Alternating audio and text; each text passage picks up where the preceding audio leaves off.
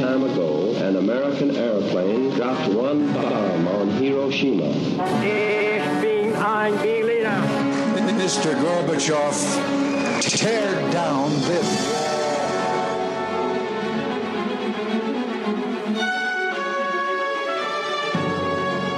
The American people, I think, is good people. They are. They have not to charge with the guilty.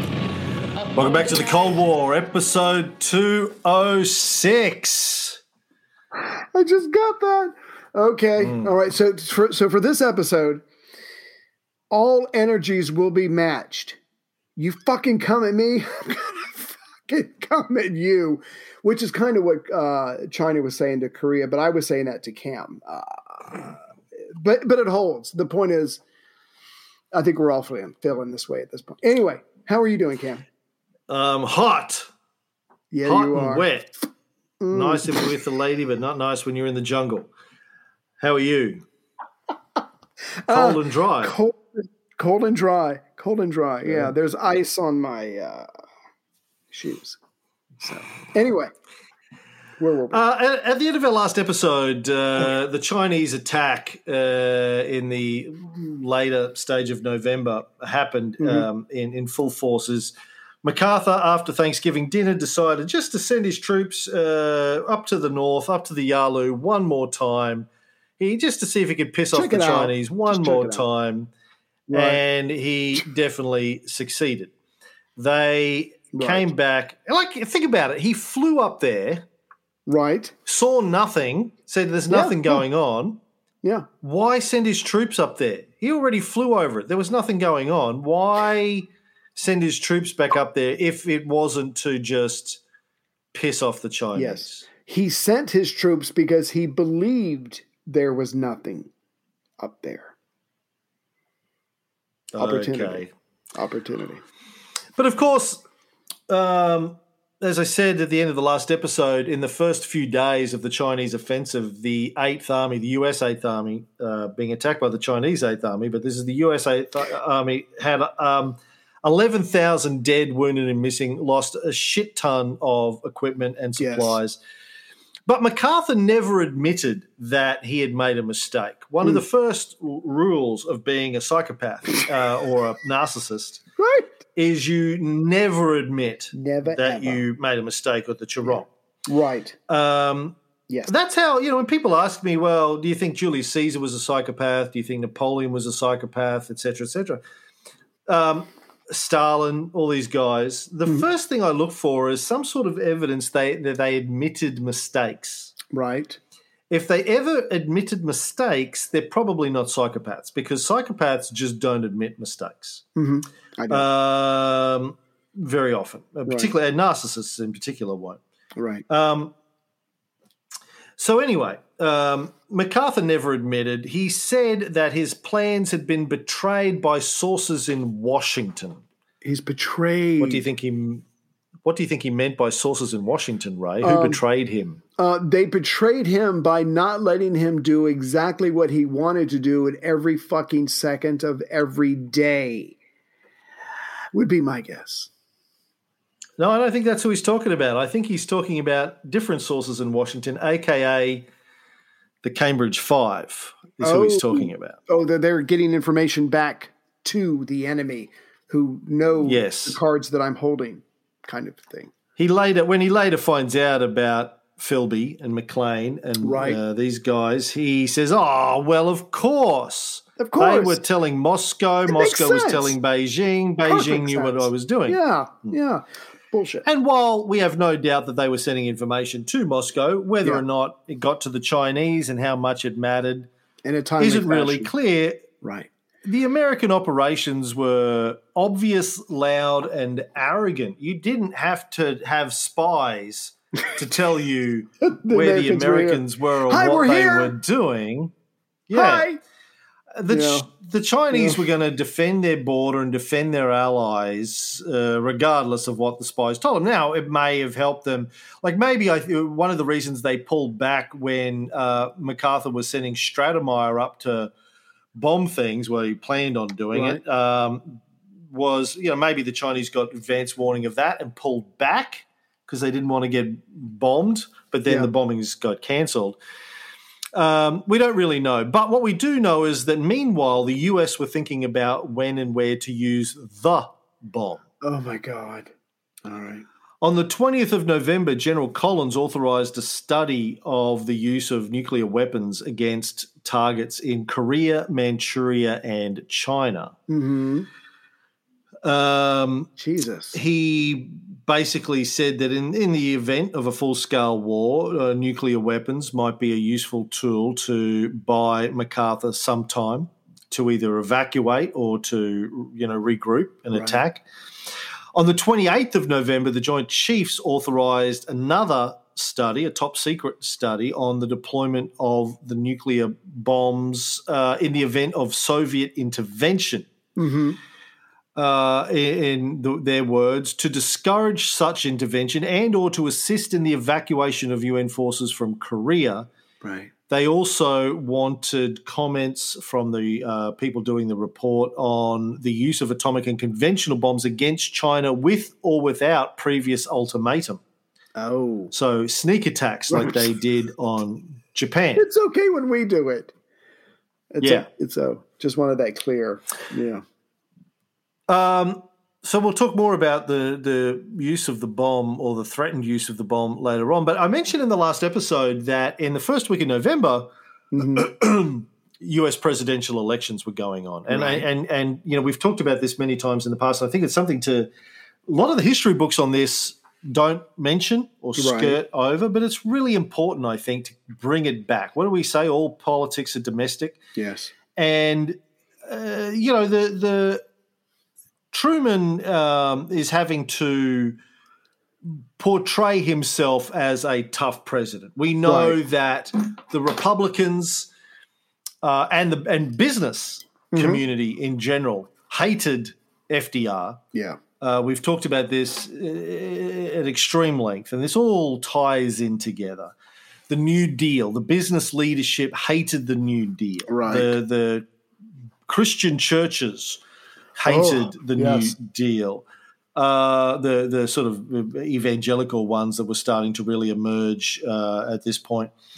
Um, the, you know, they were criticizing the G O P had criticized Roosevelt for being weak with Stalin at mm-hmm. uh, the Yalta Conference. Right. They were criticizing Truman on being soft on communism, basically just accusing the Democrats of being right. soft on. The Soviets, soft on communism, soft on works. the Chinese, soft, soft, soft. Yes. Well, yeah, I mean, that was their rhetoric, and Truman's obviously, as we know, always been trying to position himself as a hard man, a tough man. Yeah. He's like Jason Statham in uh, The Wrath of Man, the new uh, the, Guy Ritchie film. The toughest haberdasheriest you've ever met. Yeah. He started, talk, started talking like this, right. you know. Yeah. What is uh, I saw um, fucking uh, that American comedian actor, uh, can't remember his name, great impersonator. Mm-hmm. He was saying the, the way to do a Jason Statham impersonation is you say, um, you have to say, uh, no, do you know what I mean? But in as one word, no, man. You say, no, man. If you get that right, you tell like Jason Statham, no, man. Truman. That works, does it? I'm saying, right. sounding more like uh, Michael Caine there. Truman. Truman was criticised by the Republicans for mishandling of MacArthur at Wake Island. Oh, no, God. man. No, man. But it is um, all connected, yes. Yeah. So the U S presidential presidential elections were uh, taking place on the seventh of November. The Democrats lost twenty-eight seats mm-hmm. in the House and five seats in the Senate. Mm. And Truman had been criticised by the Republicans for his mishandling of MacArthur at Wake Island. They claimed he was going to support China's entrance to the U N right. um, Jeez. after the election. Mm-hmm. Not true. Well, he didn't in the long run. But right. Truman was worried, and he'd also just survived an assassination attempt on the first of November oh. nineteen fifty. Tell you ever me. heard about this no. in your... Your fucking, social studies. Fucking tell me no. He survived two assassination attempts. Oh, my goodness. This was the second right? of the two that he survived. Tell me. Uh, November first, nineteen fifty, two Puerto Rican pro-independence activists, uh, Oscar Collazo and Griselio Torresola, right, uh, tried to storm the house where Truman was staying at the time, a place called Blair House. Yeah. White House was being renovated. Right. Uh, and yeah. he was residing at Blair House. They tried to storm it to assassinate him. No. No. Both men were completely useless, had never fired a gun before, didn't know how to load a gun. Seriously, like the first one tried to shoot. There was cops guarding the house. One of them tried to shoot a cop, didn't even have a chamber loaded in his oh, gun when he pulled the trigger. God, Alan um, Costello. Yeah. They were both stopped. Uh, Torresola was uh, killed by a cop. Uh, Collazo was shot several times but survived, was sentenced to death, but it was commuted to life by Truman, and then Jimmy Carter later let him out on time served in the late seventies. Wow. This was the second assassination attempt, though, on Truman. The first took the form of a letter bomb in mm-hmm. nineteen forty-seven sent by Zionist terrorists known right. as Lehi, most commonly known in the West as the Stern Gang, S T E R N, right. after Avraham Stern, who's the founder of the organization. Mm-hmm.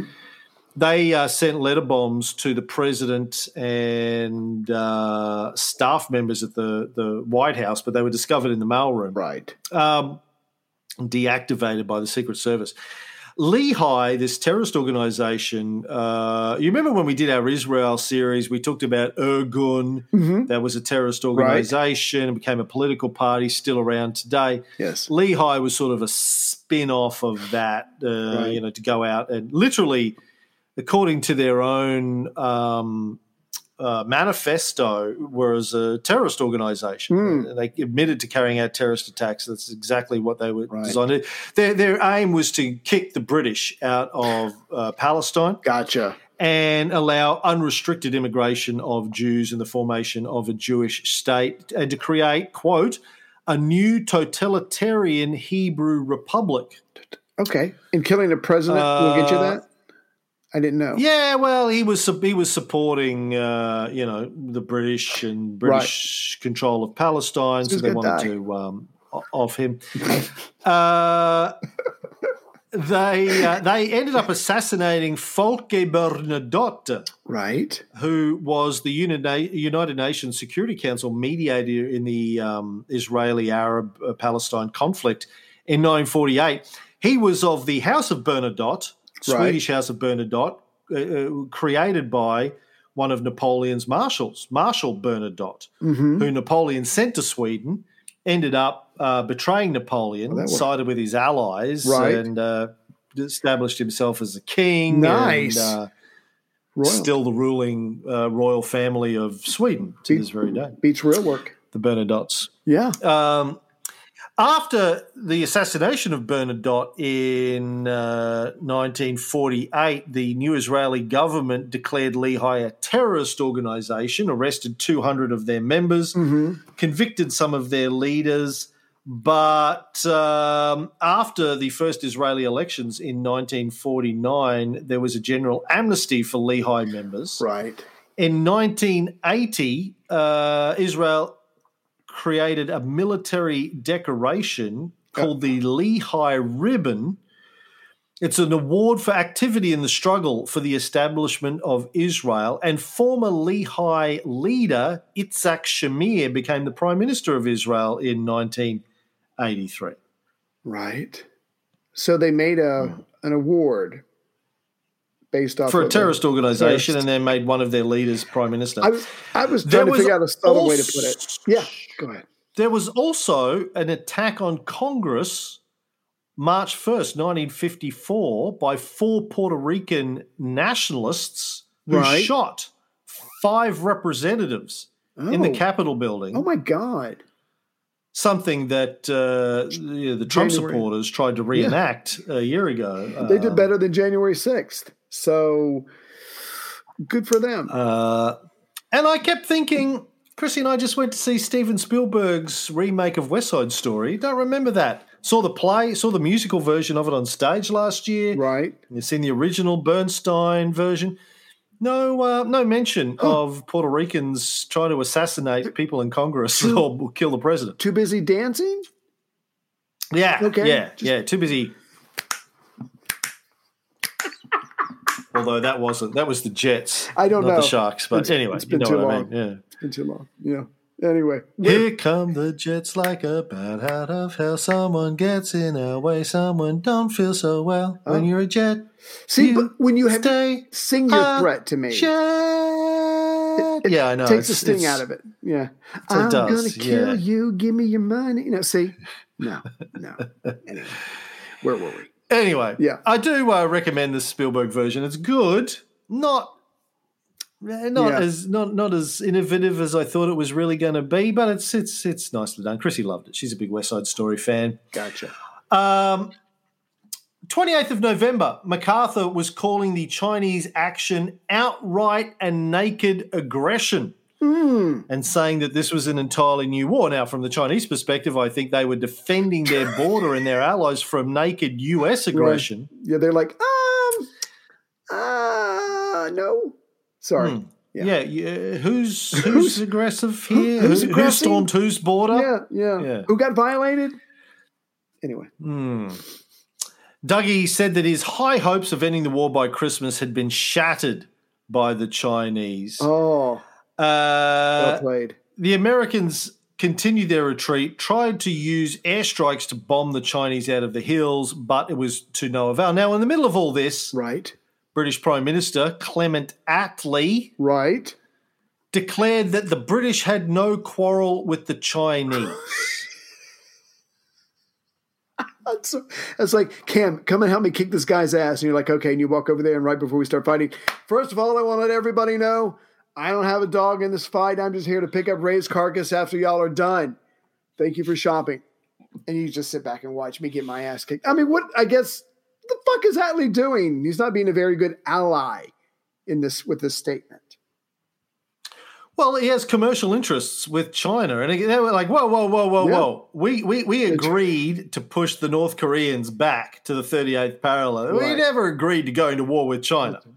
Are you yeah. fucking no, kidding me? We got no issue with China. Wasn't in the, yeah, no, I didn't shake on that. Now, so yeah, Clement Attlee and Mao Zedong actually had a history. I dug oh. this up in my research this week. In nineteen thirty-seven, Mao had sent Clement Attlee a letter right. asking for his support against the Japanese. Now, at the time, Attlee, you know, he was a Labour leader, leader right. of the Labour Party, but he was in the political wilderness when he got elected during – No, just before the Pots during the Pots just before the Potsdam Conference, yeah, kind right. of, yeah, right. A couple of election. days into the Potsdam yeah. Conference, right? Yeah, yeah. So late nineteen forty-five. Yeah, they had to wait for all the votes from the troops around the world to to come in and be counted. So yeah, it took a while.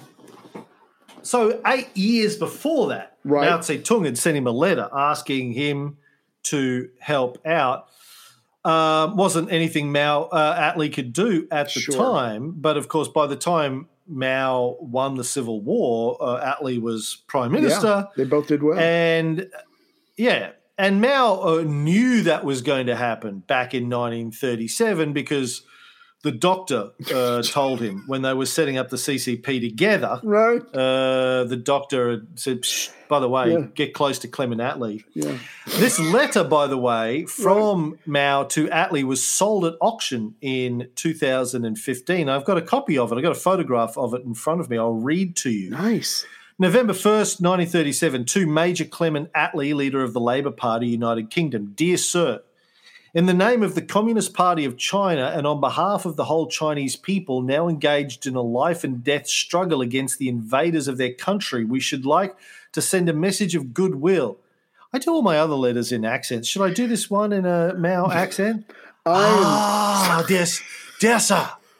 So uncomfortable. In name of Communist Party of China and on behalf of whole Chinese people. Is that?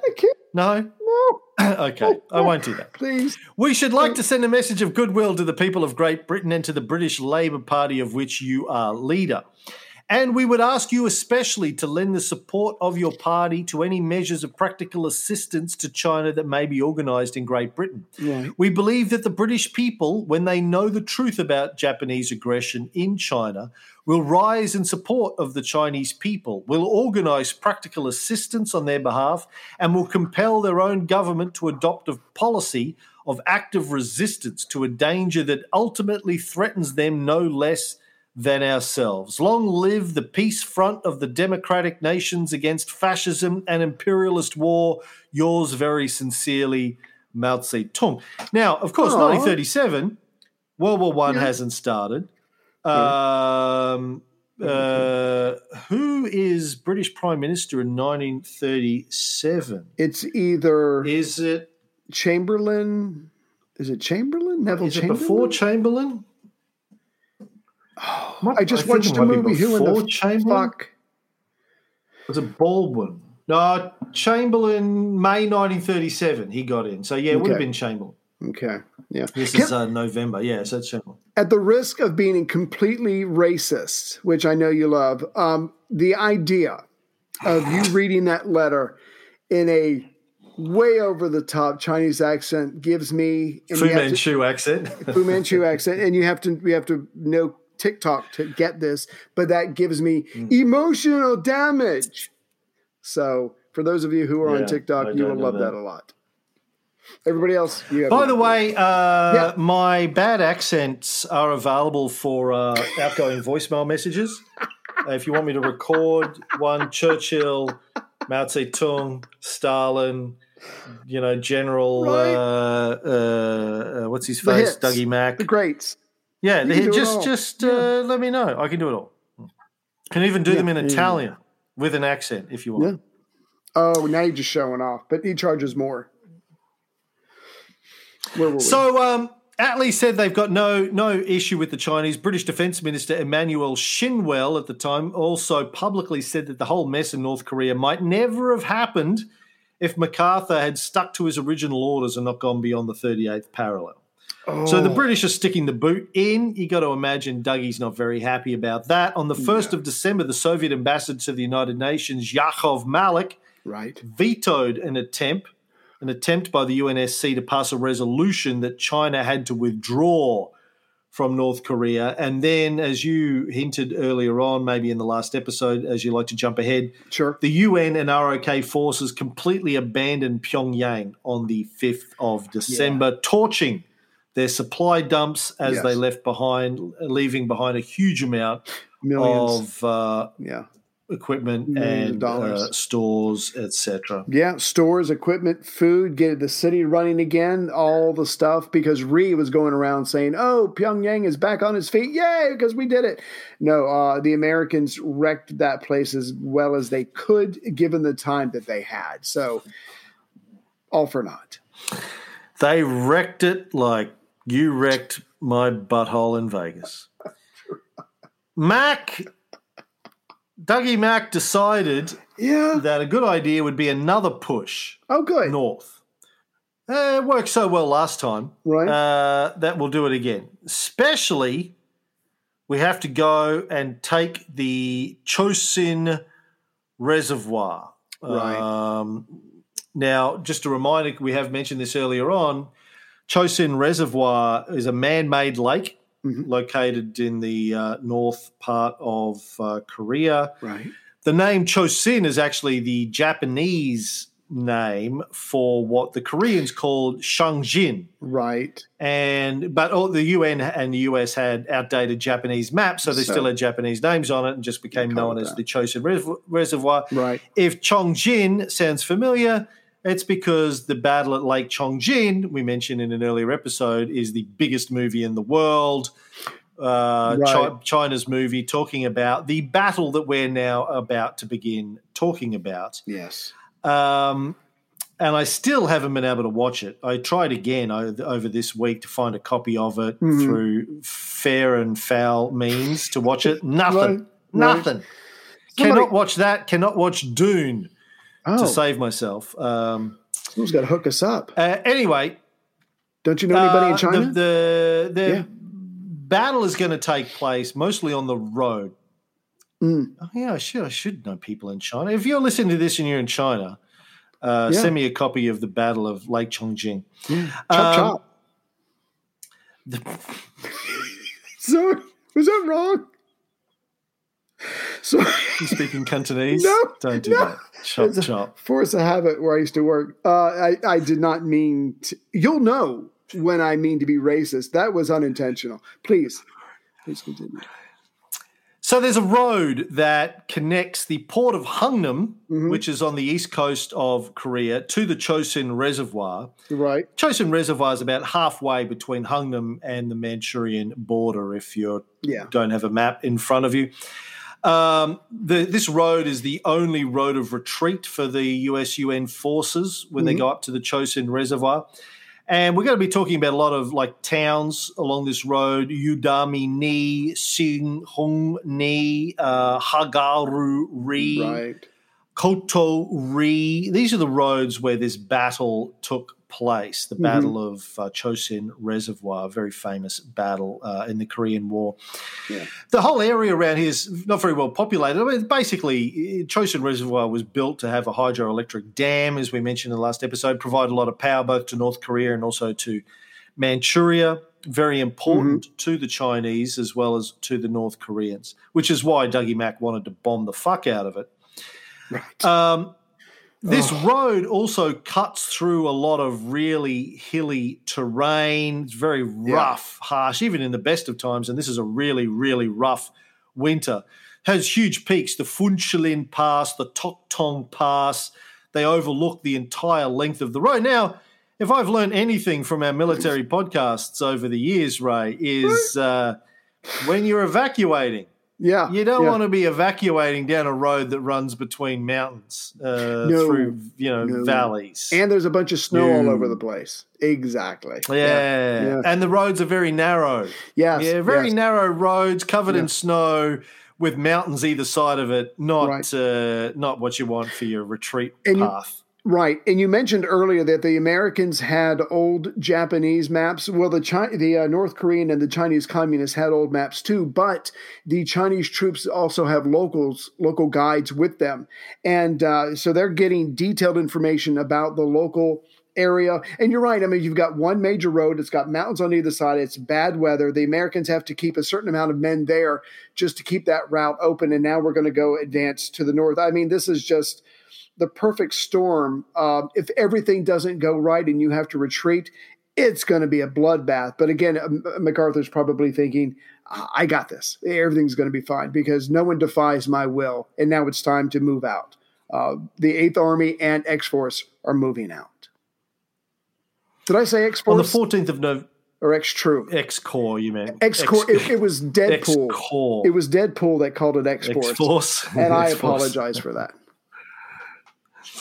On the fourteenth of November nineteen fifty, a cold front came down from Siberia that hit the Chosin Reservoir.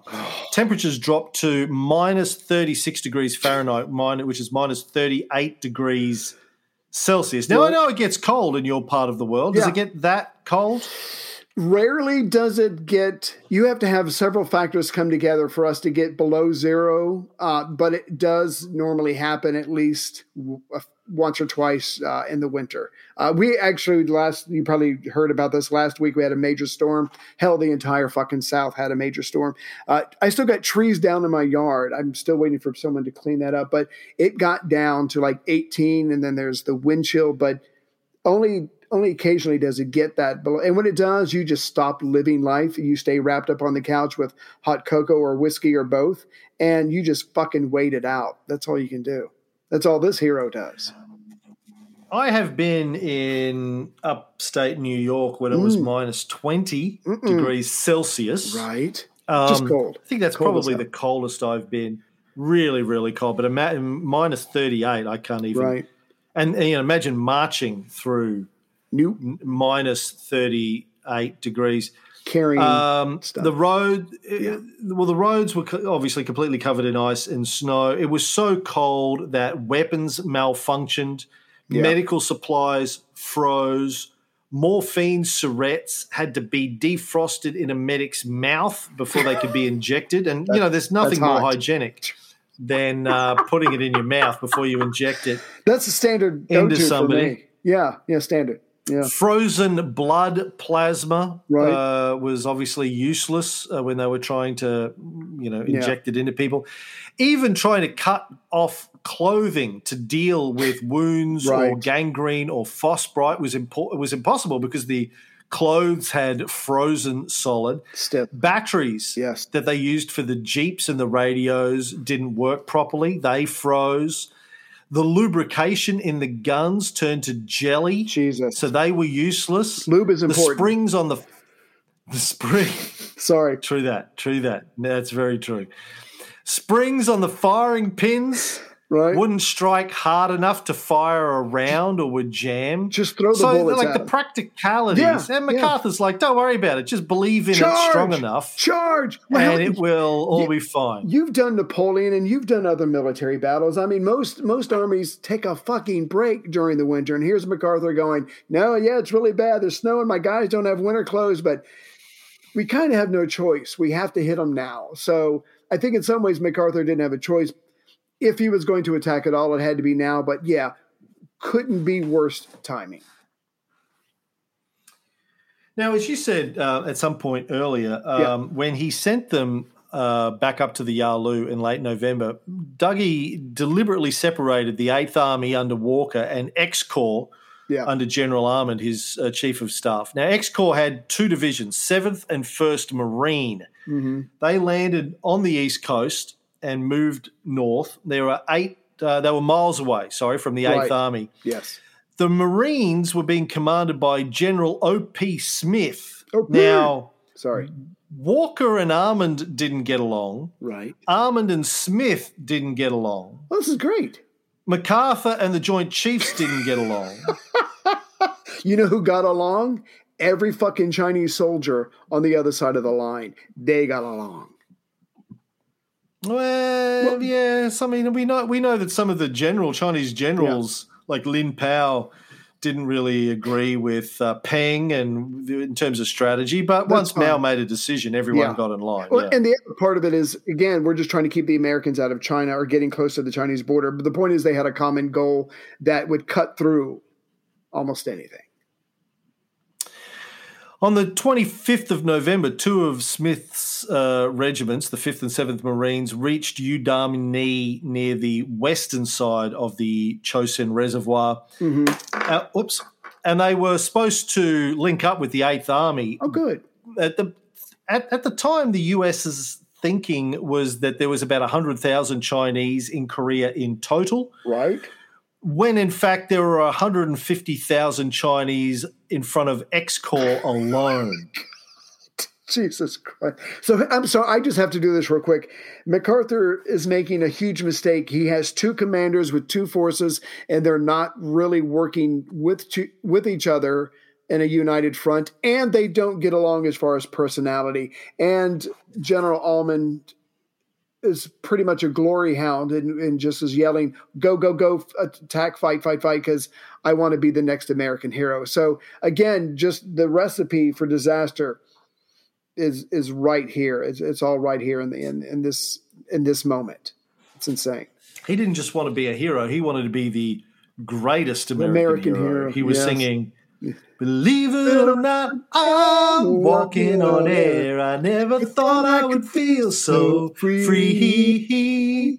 Flying away on a wing and a prayer. Who could it be? Could it be? Believe it or not, it's just me. Bum, bum, bum, bum, bum, bum, bum. Anyone and the girl who wasn't was alive in nineteen eighty will have no idea eighties, what we're talking about. But, eighties um, hot. She was eighties hot. But anyway. Yeah, I, oh, I, eighties hot. Yeah, yeah. yeah. yeah. Where were we? Um, uh, sorry, uh, I think, what was uh, the guy who was his uh, controller? Oh, I can't remember that I love that name. guy. I fucking love Drake. Yeah. I don't know his name. I don't know his name, but. He was a great actor. He used to turn up and stuff all the time. It, th- that would happen um, to me. Somebody would give me an all-powerful suit with no instructions, or they would give me the instructions mm. and I fucking lose them. And then the first thing I'm going to mm. do is put the suit on, fly over to Australia, and get you to help me to work this shit out. You're going to yeah. be my controller. We do. We'd, we'd work it out. As the U S first Marines were advancing towards Chosin Reservoir, um, Marshal Peng right. ordered the ninth Army Group, uh, commanded by General Song Shilun, to leave Manchuria and destroy it. Oh. Now, General Song had twelve divisions in three armies, one hundred fifty thousand soldiers. That's a lot. Sounds like a lot. Yeah. Mostly infantry with mortars and machine guns, not a lot of artillery because the Chinese lacked yeah. guns and shells and trucks. Yeah. And they were worried that there would be airstrikes on any columns coming down the road, so they were going uh, through, you know, mountain paths and stuff like that. And they weren't prepared for a winter war either, but Mao and Peng just decided that X Corps being there by themselves, far away from the rest of the eighth Army, right. was just too good a target yeah. to resist. Low-hanging fruit. Uh, yeah. Yeah. And, you know, getting back to Mao's basic philosophy, uh, best time to attack people is when they're moving, ambushes, right. nighttime. When they stop, we attack. When they retreat, we follow, et cetera. Can I? So the ninth. Can I just do something real quick? And I apologize because this is what drove me crazy when I was reading this section. During the Battle of Burma in World War Two, the Japanese didn't rely on trucks or jeeps or any other kind of vehicles. They loaded up their stuff on their backs like Marius's mules. Remember Marius, Gaius Marius comes in and he reforms the army. He's like, from now on, all you sons of bitches, you carry your own shit. We can move faster. We can move anywhere. We can cross mountains, whatever. So the Chinese are doing that as, as well. And the British and the Americans and everyone else who are reliant on the jeeps have to pretty much stick to the roads. So the Japanese were able to walk literally circles around them, and the Chinese learned that from here. So the Chinese literally have these little, what do you call it, the the the T-ramp or whatever the heck, that you put a little thing on your back. You can set your equipment on there, almost like a Roman soldier back from back in the old days. And they could go over mountains, they could cross rivers, they could they could do anything. And the Americans and the British are pretty much just stuck to the roads in North Korea. And the roads, as you said earlier, aren't that great, especially this time of the year. So so the Chinese have got tons of options about being able to sneak up on the Americans, who are, and the Chinese are worried about air cover, but you've got bad weather, uh, and, and you're worried about air attacks, but I can sneak up on you if you are huddled down in a tent trying to get away from the cold and the snow. So again, it's just a perfect storm, but the Chinese are being practical, they're being fierce, they're being determined, and they're asking themselves what works and fuck everything else. And the Americans are being completely reliant on technology, and it's about to bite them in the ass in a major way. I just I just couldn't get over the fact that they hadn't learned from World War Two, and if they if they had to walk there, forget it. And you don't mean biting them on the ass in a good way. No, no, not not in a um, like move the the leather chaps to the side and bite the ass. No. Bad way. No, no. Yeah. Oh. I'm glad you cleared that up. So the ninth Army Group, the Chinese ninth Army, moved into positions either mm-hmm. side of the Chongjin, a k a. Chosin Reservoir, right. with five divisions, and it also moved three more divisions south to cut off the road oh, down shit. to Hungnam. Yeah. And on They're the not- twenty-seventh of November, the Chinese attacked the Marines right mm-hmm. along their line, from right up the top, right down the south. So they yeah. couldn't even run away. And this is the battle, the beginning of the Battle of Lake Chongjin. Right. The biggest movie in the world. Um, th- for thirty miles down their supply chain, the Americans were being attacked simultaneously. Yes. Yeah, there were uh, – I just have to say real quick, uh, uh, out of two of the regiments, the fifth and the seventh Regiment, literally every unit within those two regiments called their superiors and said, hey, we're under attack. So the officers not only know that there's something massive going on, some of the officers, like we were saying earlier with um, – uh, earlier in the show, I think, actually just froze up and they and they didn't know what to do. And like you were saying, because of the cold, the radios and the communications are out. So suddenly they're completely overwhelmed. They've got a very long, treacherous retreat to take. Not that most of them know exactly what's going on. And the Chinese are already along the re- the retreat route. So this is not just a little slap like before. This is the Chinese going, we're going to properly help you leave this area because you're, you know, you're threatening uh, southern China. So this is this is massive, and it's just wave after wave. That first night of smaller Chinese units just coming in, using the confusion, using the weather, the forest, whatever, and they're just getting in there and they're just attacking Americans when they least expect it, when they're over a stove or when they're having a meal or in the latrine. But they just keep coming in waves, and the Americans have no idea what to do about it because this is not the normal standard lineup and fight each other kind of fighting. They're they're all just confused.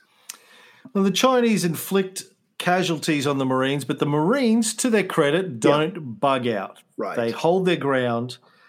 Smith, O P. Smith, wanted to withdraw, but Armin insisted that he attack Chosin. Yeah. He believed that the Chinese were planning on destroying the dams. Now, I thought MacArthur wanted to destroy the dams, yeah. but now they're trying to protect the dams because they think the Chinese is going to destroy the dams. It's all right if we destroy the dams. Yeah, We're going to destroy yeah. them first. We're going to yeah. stop you from destroying them. Right. If anyone's going to destroy oh, this dam, it's going to be us. It's going to be an American bomb. We're not bomb. going to let you destroy the dam. Yeah. Yeah, yeah. American, American bombs. Yeah. Plant an American flag on the on the rubble. Well, what's left of it? Bitch. Yeah. No, I don't want to. I don't want to jump too far, but I do want to say this because I want to stress something. So you you said November twenty-seventh, the Americans start moving out, and hell, the the Chinese start that same day.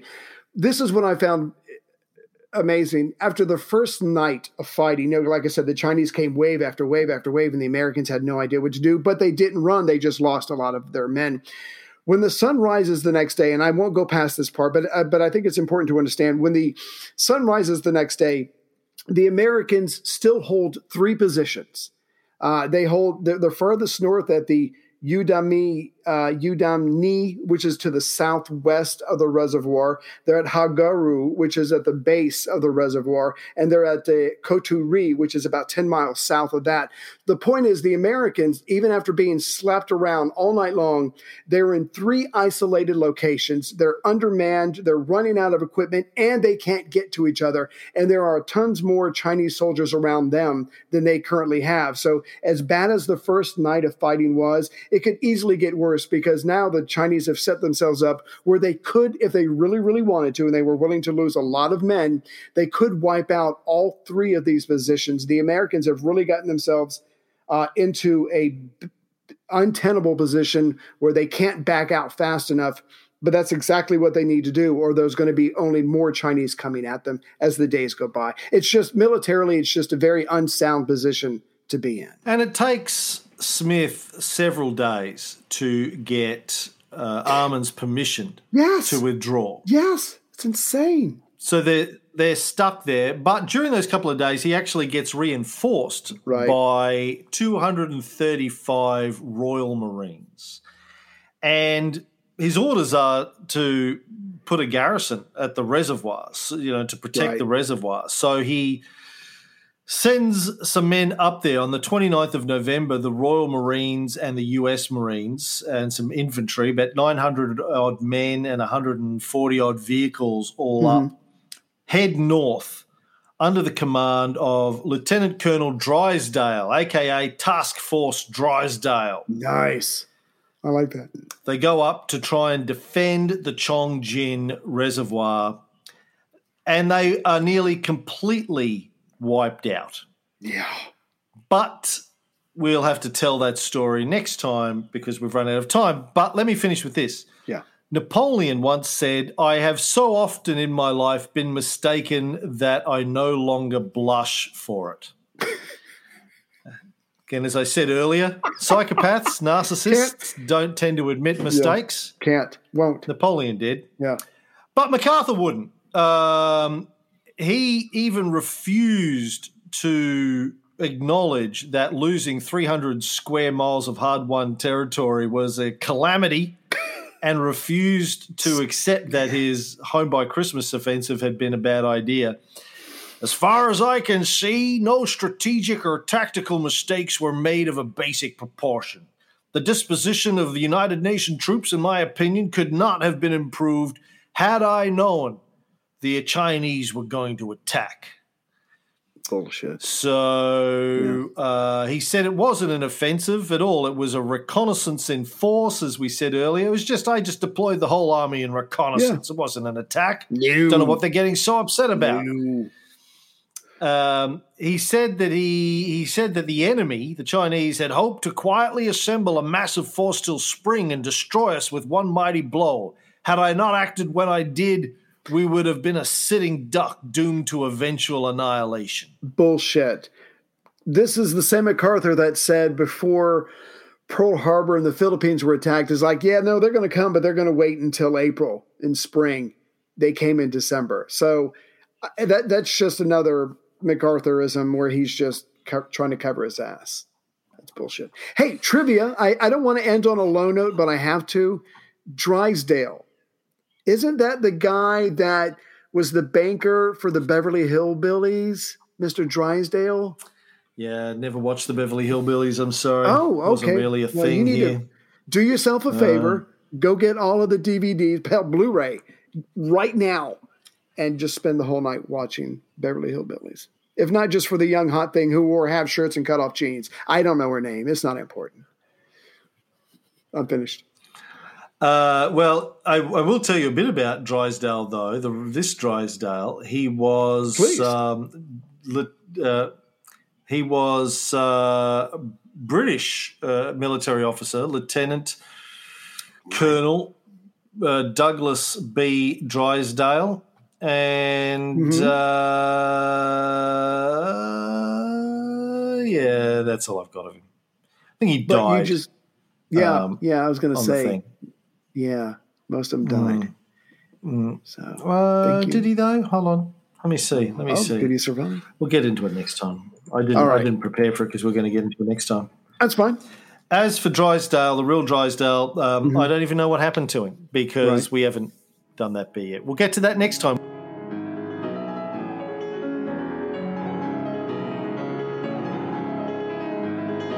An iron curtain has descended across the continent.